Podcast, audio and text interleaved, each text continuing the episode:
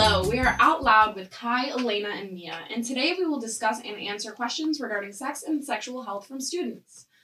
Um, so let's dive right in. Um, we actually got this question kind of a lot. Um, does the ribbing on some condoms actually do anything? And for those who are unfamiliar, there are different kinds of condoms with different textures um, intended for um, the receptive partner's pleasure. Yeah. So technically, the ribbing or whatever design may be on the condom can add additional friction, which could equal more pleasure for both in the insertive and the receptive partner. And many report that um, sometimes that they can feel it, but also a lot report that they can't really tell the difference when they're using a ribbed condom versus um, just a, a studded condom or a regular condom. Um, and that the ribs and studs, honestly, they're just extra latex, so a lot of times they can just go unnoticed. Um, but at the end of the day, it's just up to personal preference. If you feel like you like sex better or enjoy sex better when you use a ribbed condom, then like that's totally valid, and and maybe you can feel that difference, and maybe some people really don't care, and I think that's okay. So Mhm. it's just different preferences, different condoms, and if you're interested or intrigued on how you feel about different condoms or different types of like ribbed or studded designs, you can experiment with them maybe and compare them. It could be a fun little bedroom activity with you and your partner or partners. Period. Um, and then the next question was Can you get genital herpes from oral sex with someone with oral herpes? And the short answer is yes, you can. Um, but yeah, you can get herpes from someone if they don't have an active outbreak or any visible sores. Um, in this case, dental dams would probably be a good option, or just choosing like a different sexual activity um, or position or anything. Um, but yeah, and sometimes condoms, like the dent or the dental dams, may not cover the area completely. So it's really important to be aware of that.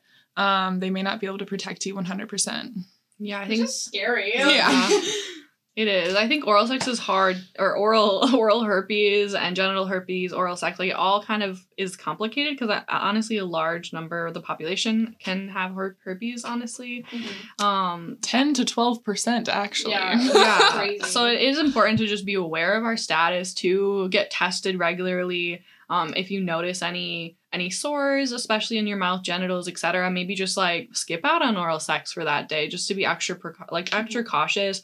Or again, using um, you know, dental dams or sex dams that are larger and cover the area completely, and just like keep updated, keep keep in communication with our Yeah, partner or Make partners sure your partner knows. yeah, 100%. And if we do know that we do have herpes and we're wanting to, you know, protect ourselves and our partners, like there is medication that we can take that does reduce the risk um, of potentially spreading that.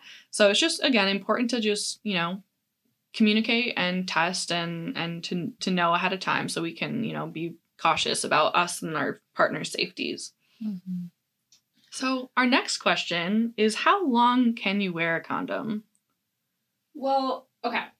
so one condom should really be used for each time that you have sex. Um, it's not necessarily like ideal to keep wearing them um around until you, you go again. Like it, it's a lot better like hygienically and just like reducing the risk that the condom will break to um change uh the condom with every round or even if you're going a super long round some people say that if you're having sex for like a very long period of time you may want to change the condom like 30 to 45 minutes in uh, because we know that friction can weaken a condom so just like to reduce any of those risks Mhm. um, it's important to change them regularly and i know a lot of people will like ejaculate and go for another round and want to save save save some of that money and money. go in again um, but that's like really not great at No, all no. um, so uh, change your condoms folks you can we have a million of them at sex out loud so All Yeah. these free condoms you can yeah, use. yeah they, and they expire so that you need like you use gotta them, take use them. them up you know yeah i think another thing going off that too is that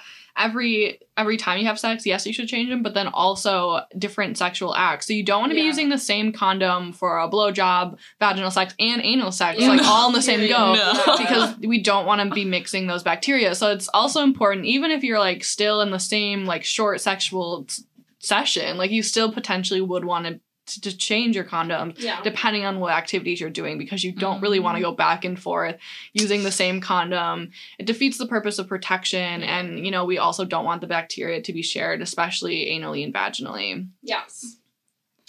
Um, another common FAQ we got was does being drunk really affect how easily slash how hard it is to orgasm? Or essentially, does drugs and alcohol affect orgasms? And so, yes, alcohol does affect our ability to feel sexual stimulation, and it does make it harder, or it could make it harder to ejaculate or come. Um, and it can also make it harder to like maintain an erection and all that. Um, and in the long term, drinking too much on the regular can also cause permanent damage and erectile dysfunction. Um, and with alcohol and drugs in general, it can make it really difficult to like have consent and make sure that you have consent. So it's just Mhm. kind of like a tricky like situation to be in, I Mhm. guess. Um yeah. Yeah, I think the main part is just communication and, you know, knowing how you're feeling when you're drunk or you're using recreational drugs. It can be kind of hard, it can be kind of messy, but just like, especially when it comes to feeling sexual stimulation, I think a lot of people assume that it's easier to have sex or easier to hook up if you're like drinking or using drugs, or it might like make it more fun. Yeah. Which, like, sure, it could, could, but also, like, you know, of course, like drugs and alcohol can, you know, reduce our stimulation, so it can make Mhm. sex less And pleasurable you as can't well. feel what's going on as much and Yeah. you Right. can't like- know how your body's responding. You ever Mhm. been fucking and you get like the head spins you're drunk? It's the worst. the worst. Yeah, so I mean, yeah, drugs and alcohol, especially in the college, like you know, culture, like it can. It, we think it makes things more fun. It's just like what's happening when people are hooking up, but it also can like make the sexual experience less pleasurable. Yeah. there's, It like, can two sides to in the the coin. long term. Yeah. But of course, like we recognize, like we're on a college campus, like it's happening. It does happen, and it's not necessarily a bad thing. No. Yeah. Um, if you are having sex when you're using drugs or alcohol, um, as Just long as are, you're making sure you have consent and that you're both, you know, okay in that space. Yeah. Um, the next question that we got was rather than faking an orgasm, how do you tell someone you're not feeling pleasure without hurting their feelings? I love this question. um, essentially, like it's all about communication. Like your partner or like will never know what they're doing wrong unless you know they're they're informed. Mhm. But um, you can definitely frame it. We we can frame it in a way that says like I like when you do this, rather than saying like I don't like when you do that. Don't do that because we want to make sure. Um, because performance anxiety is very Mhm, real, especially in mhm. the uh, the bedroom. So, um, I'm kind of empowering your partner to do something a little different could be great. Um, and there, there's also like a lot of psychological roadblocks to arousal. So if um, we're experiencing any of these, we may want to like talk to our partner about our roadblocks or why we might um, find find difficulty achieving the pleasure that we want. Mhm. So we might need to ask for more, more eye contact, more reassurance, more foreplay, or we might need to ask for less. Um, this is why exploring like our pleasure and our own needs is super important. Um, I like I encourage like masturbation because you Mhm. can figure out what you like without the pressure of someone else being there Yeah, necessarily. so you'll know exactly what to Mhm. tell them or like help them or guide them through Yeah. with. yeah. And um, also, uh, we can watch porn with our partners as well, and like Mhm. point out, oh, I like that this they did this, and like you Mhm. know, you can you Fun can little drop date some idea. yeah, you can drop some hints if you don't want to be super explicit, Mhm. because I know I struggle being explicit with my sexual partners. Um, but there are definitely ways that we can we can encourage pleasure. Yeah, I think also too like maybe your partner is feeling a similar way, especially if you're there's not like an open line of communication. So like you could also ask them what they like, and maybe that will like prompt a Mhm. conversation that's like, oh, like I never really thought about that. Like, what do you like in the bedroom? Yeah. So it could go Mhm. both ways, and hopefully make you know sex more pleasurable for for all parties. Um, and it won't just be like you're doing this badly. yeah, right. No one like that's hard hard to hear. there are also a bunch of quizzes out there too that like both you and a partner can take to kind of determine like what you're both interested in and then like anonymously you can like kind of say what you're interested in without like having to you know talk to them because like we also recognize that conversations can be really hard especially if we're not technology. Yeah. they are. so you can you know just send a quick link and be like hey let's take this like cute little sexy quiz and see what we should try. Because then you know it will only like match you with um what you and your partner both indicated that you're wanting to try or do or like both of your maybes. Um so there are a lot of quizzes out there um and if you're interested look those up. Um I think that can be a really fun way to have these conversations in the bedroom and to, you know, explore new ideas potentially. It's cute. Um, okay, our next question is if you need a guy to go deeper with his penis, but he physically cannot, how do you make it feel deeper or more pleasurable? So there are add-ons that people can buy, um, like the penis extender or even a penis sleeve. Um, but we also recommend just playing with different sex toys with your partner to receive the pleasure that you're looking for together. Um, it doesn't necessarily have to be an add-on to their penis. It could just be like a toy that they use or you use together. Um, and it can be a nice little bonding time. right, yeah. I think like it can be like very shameful, especially if we're like, you know, concerned about penis length or size. Um, but it doesn't have to be like that's why sex Mhm. toys exist. Mhm. Like at the end of the day, like penises can't be like a million feet long. Like who Mhm. knows? Like there are some pretty big dildos out there, and like it's not necessarily realistic. But like that's why toys exist. We can have fun. We can try new things, and you know.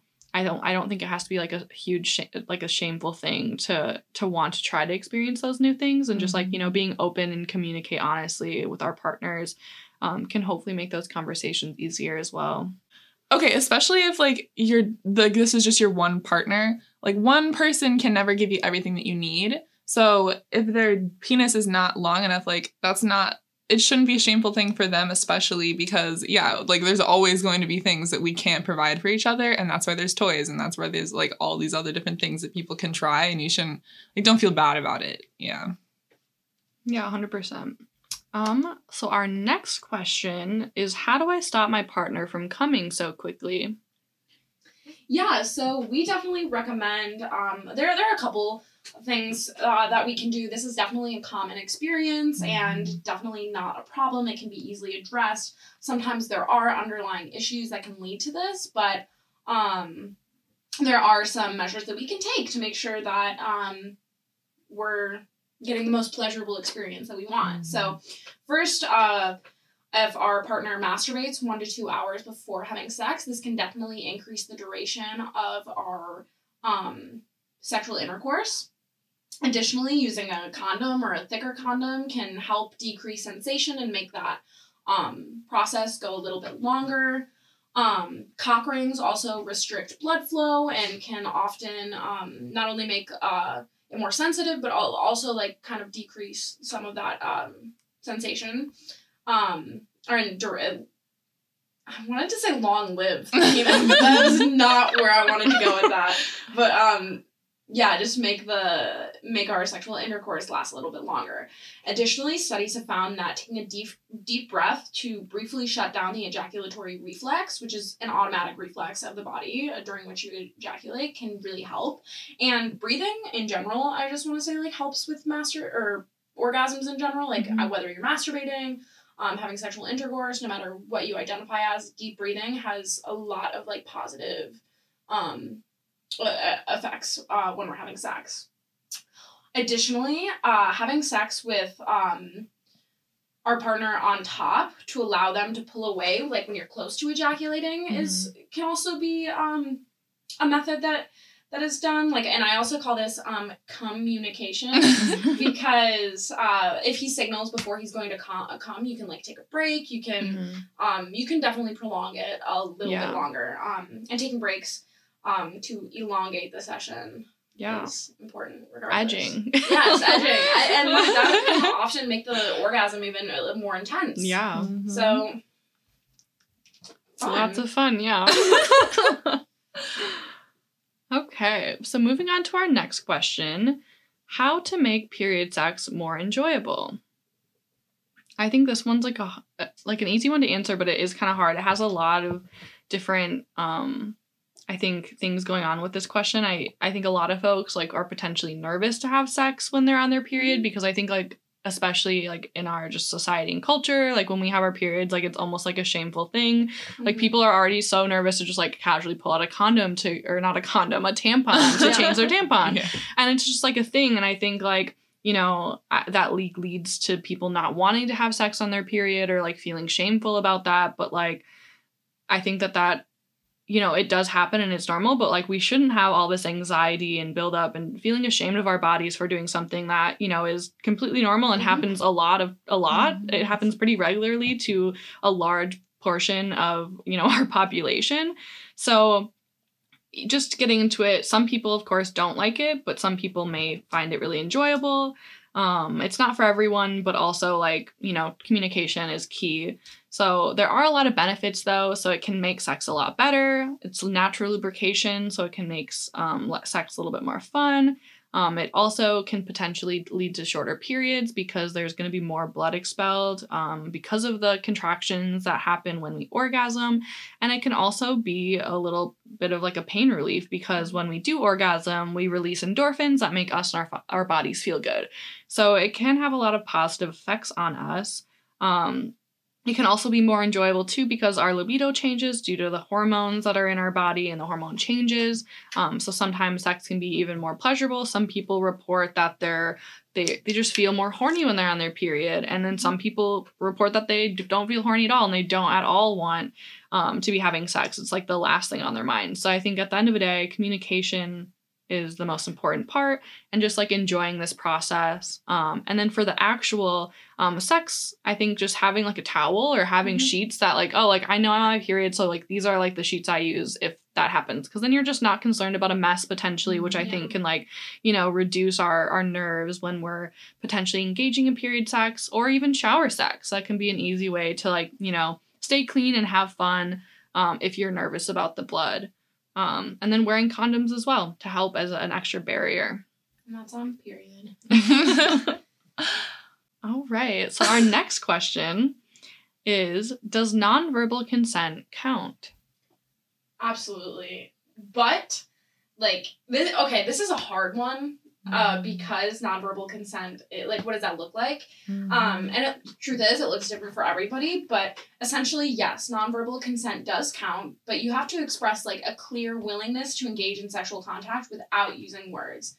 Now some of these examples could be like a head nod, I don't know, a little thumbs up, pulling someone closer, nodding yes um, making direct eye contact, actively touching someone, initiating the sexual activity. There are a couple ways, but body language is super different for everyone, and relying on it alone can be potentially problematic. So if we're not sure we're getting a clear, enthusiastic yes from our partner, it's our responsibility to ask. It's it's part of consent is to be informed and to be enthused and to be comfortable. So it's super important that we're not only just relying on body signals if it's unclear. And also, you should not assume that you have consent because someone is not physically resisting or verbally refusing your sexual like contact or your sexual initiation. Like I think sometimes people can be uncomfortable, but they may not vocalize it. And Mhm. I think it's always good to check in um, and not just be like, okay, well, I got this consent or I got this like nod or this mm-hmm once and then not check in the entire time. Like that's not like that could also be very problematic and people could just be uncomfortable and they just didn't feel like they could say anything or they didn't want to say anything and you kind of prompting them is always a really good thing to do just to always check in um, and to show obviously that you care and you want them to be comfortable and have a pleasurable experience um, but yeah like staying silent saying nothing turning your head or having your body away from you pushing you away like not participating or avoiding the touch like that's obviously like those are very big signs of like i don't really want this right now. Um but yeah like consent shouldn't always it shouldn't be inferred. Um you should always ask if you're unsure. That's just like the biggest thing. Um yeah. Yeah, awesome. Well, thanks for these questions. Um, in this episode, we answered and discussed questions from students regarding sex and sexual health. And we just want people to remember that all questions are valid and there are no stupid questions, especially when it comes to sex, sexual health, and pleasure. You can't know what you don't know. Thanks.